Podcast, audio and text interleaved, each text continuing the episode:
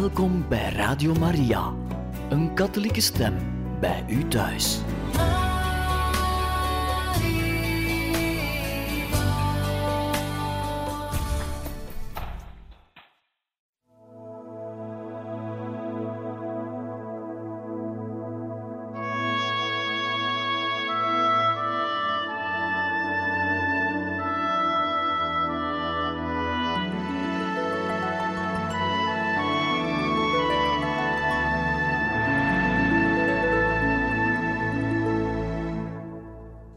Geestelijke brief uit de abdij Saint-Joseph de Clairval in Flavigny-sur-Ozerain in Frankrijk.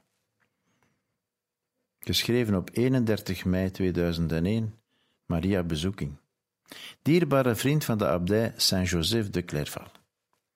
Tegen het eind van het jaar 1841 onderbreekt te Rome een jonge Joodse bankier uit een voorname Straatsburgse familie Alphonse Ratisbonne genaamd, zijn reis naar het nabije Oosten.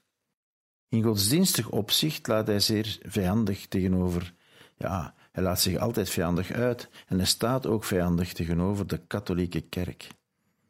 Vooral sinds zijn broer Theodorus zich tot het katholicisme heeft bekeerd en priester is geworden. Hij gaat in de heilige stad naar een vriend, Gustave de Bussière, omdat deze afwezig is, wordt hij ontvangen door diens broer, Theodorus de Bussière, een vurige katholiek. In de loop van de conversatie laat Alphonse de vrije loop aan zijn vijandigheid jegens het katholieke geloof en verklaart hoezeer er onwankelbaar is gehecht aan het Joodse geloof. Door een ingeving van de genade biedt de Heer de Bussière hem een wonderdadige medaille aan en zegt: Belooft u mij dit cadeautje dat u alstublieft niet zult weigeren, altijd bij u zult dragen? Alfons aanvaardt het uit beleefdheid. Enkele dagen later begeven beide vrienden zich op 20 januari 1842 naar de heilige Andreas della Frate kerk. Meneer de Bussière laat Alfons een ogenblik alleen, om zich met een priester te onderhouden. Wanneer hij terugkomt, treft hij de jonge man aan in de kapel van de heilige Michael, neergeknield en diep in gebed verzonken. Even later keert Alfons hem zijn van tranen overgoten gelaat toe. Ik was al even in de kerk, zal hij later vertellen. Toen ik me plotseling voelde gegrepen door een onnoembare ontroering. Ik keek naar boven. Het hele gebouw had zich aan mijn gezichtsveld ontrokken. Al het licht had zich als het ware geconcentreerd in één kapel, en in het midden van die bundel licht verscheen, staande op het altaar, groot schitterend en vol majesteit en lieflijkheid, de Maagd Maria, zoals ze op de medaille staat afgebeeld. Een onweerstaanbare kracht dreef mij naar haar toe. De maagd maakte met een handgebaar duidelijk dat ik moest neerknielen en het leek alsof ze tegen me zei: Mooi zo. Ze heeft niet tegen mij gesproken, en toch heb ik alles begrepen. Op 31 januari ontvangt Alfons het doopsel. En later wordt hij priester. Daar hij zich onmiddellijk heeft laten voorlichten over de oorsprong van de wonderdadige medaille, wenst hij ook zuster Catharine Labouré, aan wie ze was onthuld, te ontmoeten. Catharina Labouré. Hij had echter geen rekening gehouden met de grote nederigheid van de zuster, die onbekend wenst te blijven en het onderhoud weigert. Waar vindt ze de kracht?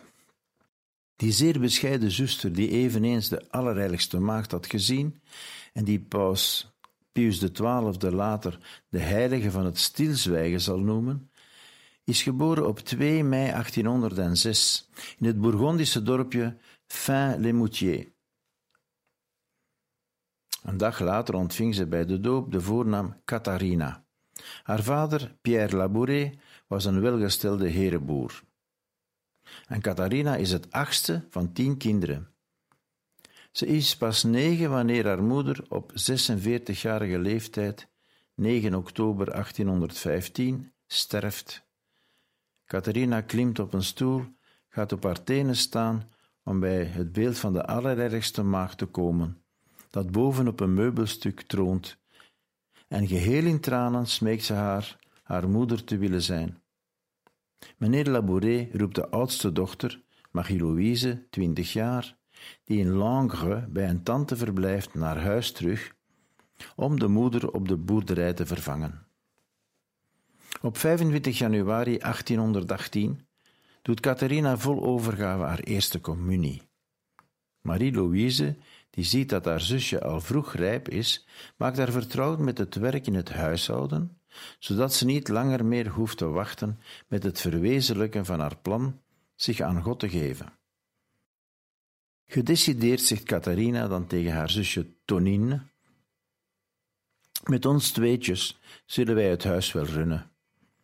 Nu is Catharina dus de koningin op de grote boerderij. S'morgens is zij als eerste op. Haar voornaamste dagelijkse werk is het maken van drie maaltijden. De boerin is tevens dienares. Meer dan ieder ander kwijt ze zich met hart en ziel van haar taken. Zij moet ook voor de beesten zorgen. Catharina melkt de koeien, s morgens en s avonds. Ze verdeelt het veevoeder en brengt de kudde naar de drinkplaats in het dorp. De varkens die krijgen een vertikte soep te eten, waarna ze de eieren in het kippenhok gaat rapen om ze vervolgens bezig te houden met de 700 à 800 duiven die vertrouwd op haar neerstrijken wanneer ze met gulle hand graankorrels uitdeelt. Ze strooit die graankorrels uit. Daarbij haalt ze nog water op uit de put, doet de was, kneedt het deeg voor het brood, gaat donderdags naar de markt van Montbard op 15 kilometer afstand en zo meer. De lange winteravonden worden doorgebracht voor het open haardvuur. Dan worden de nieuwtjes uitgewisseld, herinneringen opgehaald, verhalen verteld en daarna volgt het avondgebed. En op zondag gaat Catharina op bezoek bij de armen en de zieken. En hoe komt het nu dat zij in staat is een dergelijke zware, loodzware taak te volbrengen? Van tijd tot tijd is ze weg van de boerderij. Dat is haar geheim. Iedere dag verdwijnt ze een tijd lang om naar de kerk te gaan die dichtbij is en waar ze geruime tijd neerknielt op de koude stenen vloer. Het tabernakel is leeg, want het dorp is sinds de revolutie zonder priester. Maar de aanwezigheid van de Heer openbaart zich diep in het hart van het meisje. Daar vindt ze de kracht om zich altijd vriendelijk en dienstbaar te betonen. Met bidden schiet het werk niet op, het is verloren tijd, dat zeggen die buurvrouwen wel eens. Maar Catharina bekommert zich daar niet om. Ze bidt en het werk wordt op tijd gedaan. Het is haar diepste wens om kloosterzuster te worden. En zij wordt bevestigd in haar oproeping door een droom. Ze ziet een bejaarde priester, een en al goedheid, die haar nadrukkelijk aankijkt. Daarna zit ze, nog altijd in de droom, aan het bed van een zieke. De nog altijd aanwezige priester zegt tegen haar: Meisje, het is goed om voor de zieke te zorgen. Op een dag zul je naar mij komen. God heeft plannen met u. Vergeet dat niet. Om kloosterzuster te kunnen worden, moet je echter kunnen lezen en schrijven. Een nicht komt met het voorstel Catharina in Châtillon-sur-Seine in een bekend pensionaat dat onder haar leiding staat op te nemen. Tonine is nu zestien en kan het werk op de boerderij op zich nemen. Ondanks enig voorbehoud van haar kant laat meneer Labouret Catharina vertrekken. In Châtillon-sur-Seine brengt Catharina, Catherine Labouret, een bezoek aan de dochters van liefde. Daar herkent ze tot haar verbazing op een portret de priester die haar in een droom was verschenen. Wie is dat? vroeg ze. Het is onze goede vader, de heilige Vincentius Apollo, is het antwoord van een zuster. Ze zegt niets, maar deze keer is ze zeker van dat God haar wil als dochter van liefde. Wanneer ze meerderjarig is geworden, in die tijd was dat 21 jaar, kondigde ze haar vader haar beslissing aan zich aan God te wijden. Meneer Labouré wil daar niets van weten. Hij heeft al een dochter aan God afgestaan en dat is voldoende. En daarbij is Catharina nog van nut. Zij is opgeruimd, gaat niet met tegenzin naar de feesten in het dorp en de omgeving en men heeft haar zelfs ten huwelijk gevraagd. Maar het meisje is vast besloten. Ik wil niet trouwen. Tonine probeert haar op andere gedachten te brengen, maar Catharina antwoordt haar: Ik heb je al gezegd dat ik niet zal trouwen. Ik ben verloofd met de Heer. Dus sinds je twaalfde denk je er niet anders over. Nee, ik verander niet. Na enige maanden geduld te hebben geoefend, verkrijgt Catharina tenslotte de toestemming van haar vader. Op 21 april 1830 vertrekt ze naar de Rue du Bac in Parijs om haar noviciaat bij de Dochters van Liefde te beginnen. En vanaf de eerste maanden van haar religieuze leven wordt ze begunstigd met buitengewone genaden. Jezus, Jezus vertoont zich aan haar in het heilig sacrament tijdens de mis. Het hart van de heilige Vincentius a Paulo verschijnt haar. Ze voorvoelt de op handen zijnde revolutie. Ze vertelt alles aan haar biechtvader, de eerwaarde Aladil Lazarist, die zo zijn twijfels heeft en haar aanmaant tot rust te komen en de zaak te vergeten. In de nacht van 18 op 19 juli wordt zuster Catharina gewekt door iemand die haar roept: Zuster, zuster. Een klein kind van 4 à 5 jaar staat voor haar, gekleed in het wit. Sta snel op en kom mee naar de kapel. De heilige maagd wacht op u. Maar ze zullen me horen. Wees gerust, het is half twaalf, iedereen slaapt. Ze kleedt zich aan en loopt achter het kind aan in de bundels licht die het verspreidt waar het naar gaat. In de kapel zijn alle kaarsen en fakkels ontstoken. Na even wachten ziet zuster Catharina een reizige dame die, na te zijn neergeknield voor het tabernakel, in een stoel gaat zitten. Met één sprong is ze bij haar, met haar handen op de knieën van de heilige maagd. Lief kind, zegt Maria tegen haar, de goede God wil je belasten met een opdracht die veel moeilijkheden met zich mee zal brengen. Je moet alles aan je biechtvader vertellen. Ongelukken zullen Frankrijk overvallen. Kom aan de voet van dit altaar. Daar zullen de genaden worden uitgestort over alle mensen die met vertrouwen en met godsvrucht erom vragen. Het zal lijken of alles is verloren. Maar ik zal bij jullie zijn. Vertrouw me, heb vertrouwen. Ik zal je bezoeken en de bescherming van God en de heilige Vincentius zal op jullie gemeenschappen rusten. Wanneer Maria tegen twee uur in de ochtend weggaat, is het alsof een licht uitgaat. Zuster Catharina gaat onder geleide van het kleine kind weer naar haar bed. Ze slaapt niet opnieuw in. Dat bewijst dat ze niet heeft gedroomd. Meneer Aladel wordt op de hoogte gesteld, maar hij ziet in dat alles niets meer is dan zinsbedrog en verbeelding. De voorspelling van een nieuwe revolutie komt hem erg onwaarschijnlijk voor. Frankrijk verkeert in welvaart en vrede. Maar de revolutie breekt onverwacht uit op 27 en 28 juli. En de oproerlingen vervolgen priesters en geestelijken. Het geweld komt echter de drempel van de door de Sint-Vincentius gestichte huizen niet over. Op de daaropvolgende 27 november 27 november ziet zuster Catharina tijdens het avondgebed een tableau opdoemen waarop de heilige maagd is afgebeeld. Maria strekt de armen naar haar uit en uit haar handen stralen lichtbundels van een verrukkelijke schittering. Hetzelfde ogenblik is een stem te horen die zegt: Deze lichtbundels zijn het symbool van de genaden die Maria voor de mensen verkrijgt. Rondom het tableau ziet zuster Catharina in gouden letters het volgende opschrift: O Maria, zonder zonden ontvangen, bid voor ons die onze toevlucht tot u nemen. Dan wordt het tableau omgedraaid en verschijnen op de achterkant de letters, de letter M, het initiaal van Maria. Met daarboven een kruis en onderaan de heilige harten van Jezus en Maria. De stem voegde er duidelijk aan toe. Laat een medaille slaan naar dit model.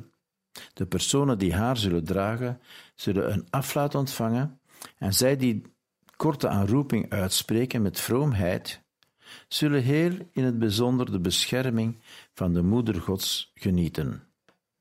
Zuster Catharina brengt van alles verslag uit aan de eerwaarde Aladil, door wie ze alles behalve vriendelijk wordt ontvangen. Zuiver zinsbedrog. Als u onze lieve vrouw wilt eren, volg haar deugden na en hoed u voor verbeelding. De zuster trekt zich kalm en beheerst terug en maakt zich verder niet ongerust. De shock kwam echter hard aan.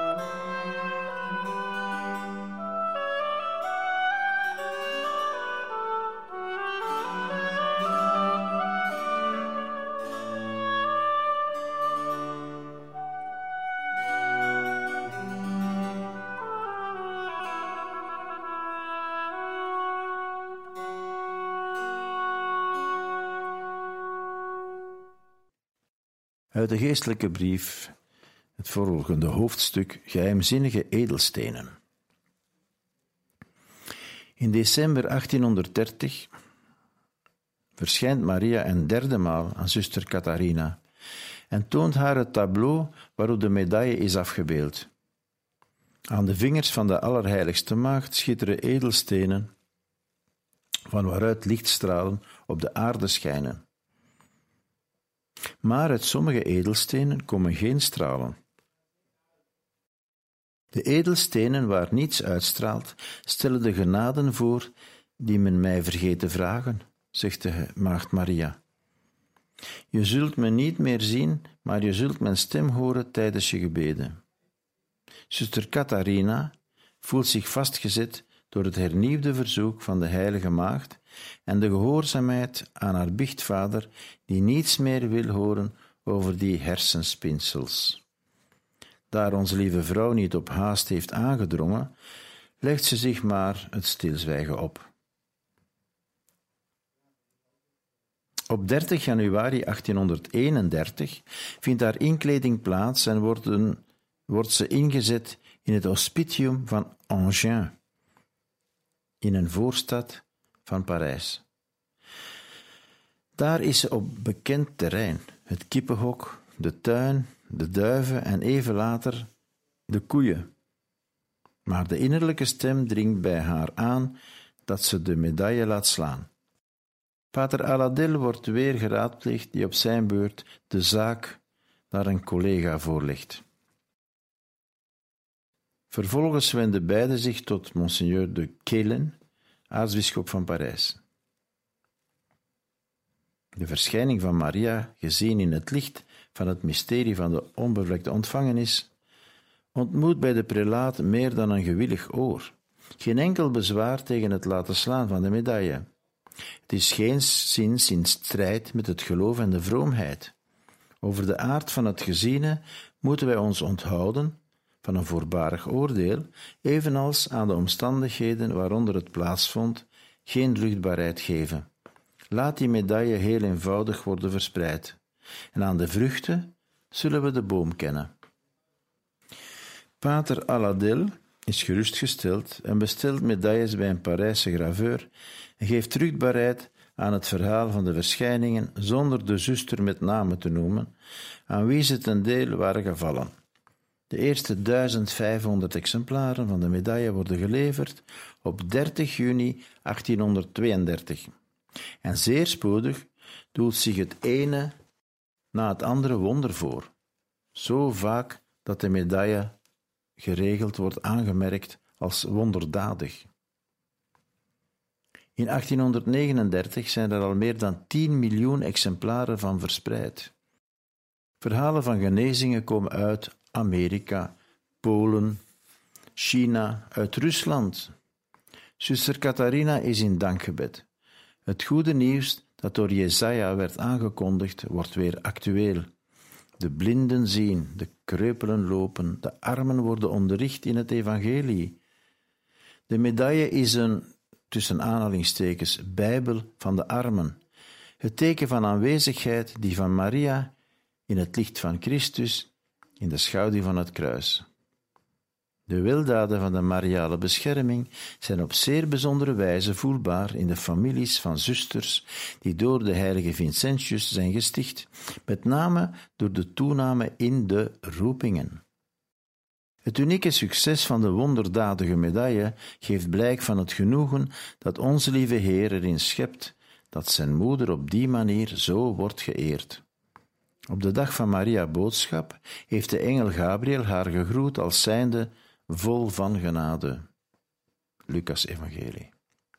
In de uitdrukking vol van genade, welke bijna de waarde bezit van een naam, de naam die God aan Maria geeft, heeft de kerk het voorrecht van de onbevlekte ontvangenis erkend. Een dogma dat plechtig is afgekondigd in 1854 door Paus Pius IX, wij verklaren, wij doen de uitspraak en bepalen dat de leer die stelt dat de heilige maagd Maria vanaf het eerste moment van haar ontvangenis door genade en bijzonder voorrecht van de Almachtige God, met het oog op de verdiensten van Jezus Christus, de Verlosser van het menselijk geslacht, was gevrijwaard van elke smet van de erfzonde, een door God onthulde leer is en deze om die reden vast en voortdurend geloofd moet worden door alle gelovigen, uit de bul Ineffabilis Deus van 8 december 1854. Sinds de val van Adam wordt de mensheid door de zonde, het grootste aller kwade, als het ware overspoeld. Alleen voor de Verlosser en zijn getrouwe medewerkster, Maria, deinst ze terug. Er is wel een opmerkelijk verschil. Christus is totaal heilig uit kracht van de genade die hem in zijn menselijke hoedanigheid toevloeit uit zijn goddelijke persoon. En Maria is allerheiligst uit kracht van de genade die ze heeft ontvangen door de verdiensten van Jezus Christus. Zij die de moeder van de Verlosser en moeder van God moest worden, moest vrij zijn van elke smet. Maria is zodoende op een heel bijzondere wijze vrijgekocht niet door bevrijding van de zonde, maar door vrijwaring van de zonde. Vrij zijn van de erfzonde houdt als gevolg in dat men niet vatbaar is van concupiscentie, een ongeregelde aandrang die voortkomt uit de zonde en tot zonde aanzet. De Allerheiligste Maagd Maria is door haar trouw aan de genade van haar onbevlekt ontvangenis alleen maar gegroeid in heiligheid zonder ooit een fout, zelfs geen lichte te begaan. En daarom is Maria voor de gelovigen het lichtgevende teken van de goddelijke barmhartigheid en een betrouwbare gids voor wie de hoge toppen van de evangelische volmaaktheid en van de heiligheid wil bereiken, schrijft Johannes Paulus II op 19 juni 1996.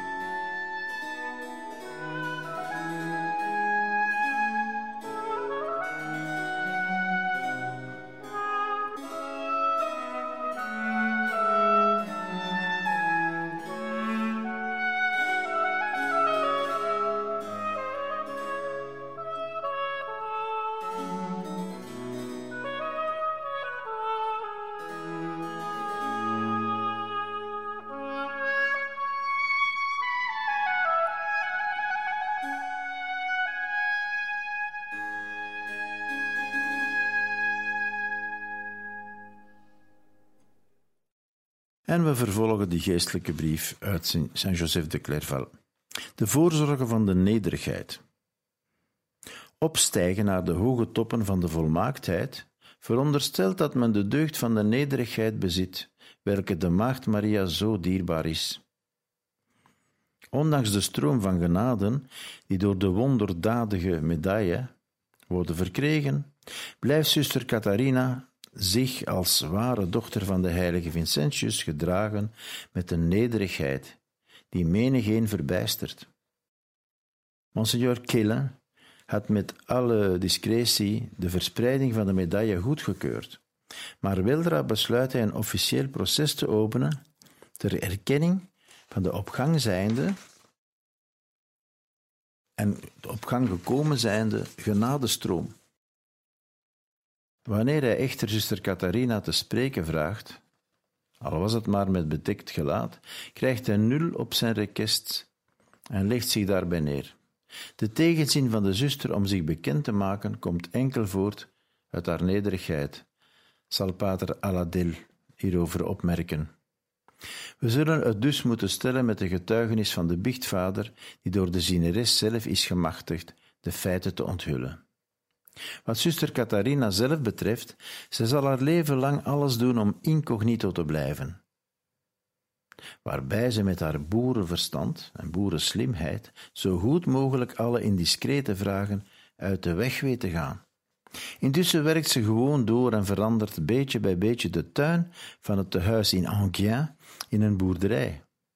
En ze doet ook dienst in de keuken, de linnenkamer en de portierskamer, waar ze met veel fijne gevoeligheid de armen ontvangt, evenzeer hun zielen als hun lichamen verzorgt, zoals meneer Vincent had aangeraden.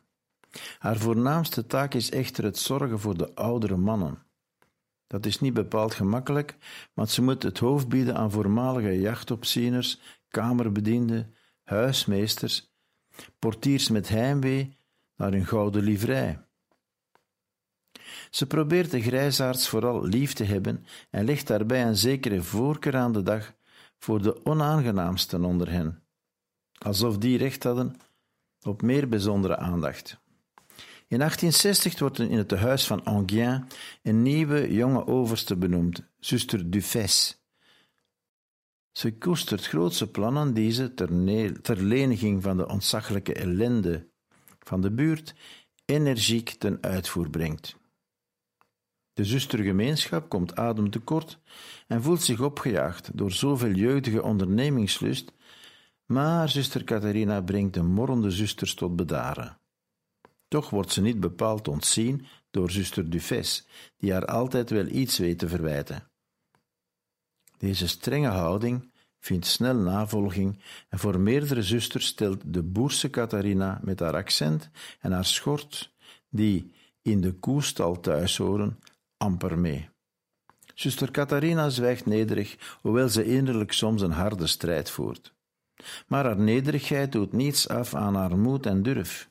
In 1871, na de nederlaag van Frankrijk tegen Pruisen, komt de Commune van Parijs in opstand tegen de maatschappelijke orde.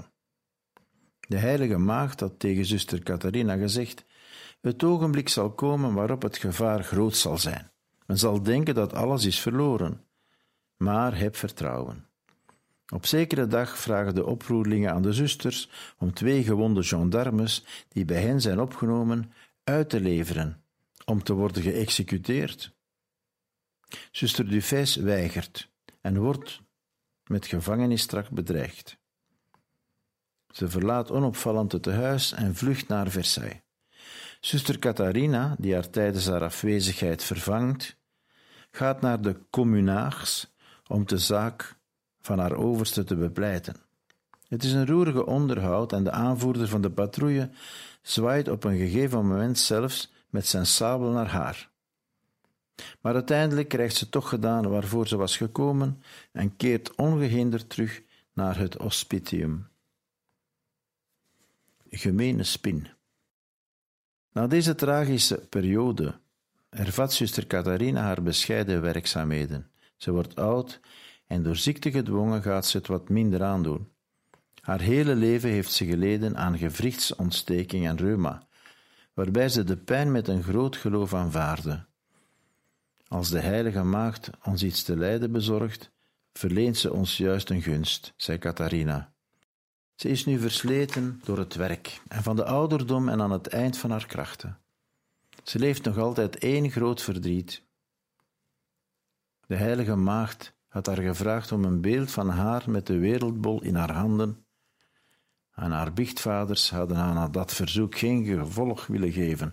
En pater Aladel had haar zelfs voor gemene spin uitgemaakt, toen ze weer eens met klem om het beeld had verzocht. Zuster Catharina bidt derhalve tot Maria om te weten of ze haar geheim aan haar overste bekend moet maken. Diep in haar hart hoort ze ja en vertelt dan alles. Ze drukt zich zo helder en zo vlot uit dat haar overste zich gewonnen heeft en weldra wordt het beeld van de maagd met de wereldbol uitgevoerd. En zuster Catharina wacht vanaf die dag in alle rust op haar dood. Talloze malen heeft ze haar zusters gewaarschuwd dat ze het jaar 1877 niet meer zal meemaken. En inderdaad, op 31 december 1876, tegen zeven uur s'avonds, na met haar communiteit de gebeden der stervenden te hebben gebeden, schijnt ze in te sluimeren. Weldra constateert men dat ze zacht en zonder enig gerucht, zoals ze heeft geleefd, is gestorven. Haar ziel wordt in de handen van de Heilige Maagd ten hemel gedragen. We konden nauwelijks merken dat ze had opgehouden te leven, verklaarde later zuster Dufes. Ik heb nooit iemand zo kalm en zo zacht zien sterven. De doorluchtige moeder Gods die aan een nederig meisje verschijnt, is zeker iets dat de grootste bewondering waardig is, zei Paus Pius XII bij de zaligverklaring van de heilige Catharina Labouré in 1947. Maar nog meer bewonderenswaardig schijnen ons de deugden toe die deze dochter van de heilige Vincentius sieren. Laten we aan de Allerheiligste Maagd Maria de genade vragen die we nodig hebben om op onze beurt aan Christus gelijkaardig te worden. Want, zo luidt het getuigenis van Alphonse Ratisbon, de woorden ontbreken ons om weer te geven hetgeen de handen van onze moeder Maria omsluiten en om te getuigen van de onuitsprekelijke goede gaven die uit die handen komen. Dat zijn de goedertierenheid, de barmhartigheid, de liefde, de zachtmoedigheid en de weldadigheid van de hemel, die over ons worden uitgestort, om er de zielen die zij wil beschermen in onder te dompelen. Tot daar het citaat. Doordat God de Vader zijn Zoon door Maria naar de wereld heeft gezonden, komen de mensen ook door Maria nader tot Jezus, verkrijgen vergeving van hun zonden en brengen het werk ter eigen heiliging tot een goed einde. Wij bidden de Allerheiligste Maagd en ook de Heilige Jozef voor u en voor u allen, levenden en doden, die u dierbaar zijn. Dom Antoine Marie. Tot einde deze geestelijke brief vanuit de abdij Sint-Jozef van Clerval. Beste luisteraars, hartelijk dank voor het luisteren.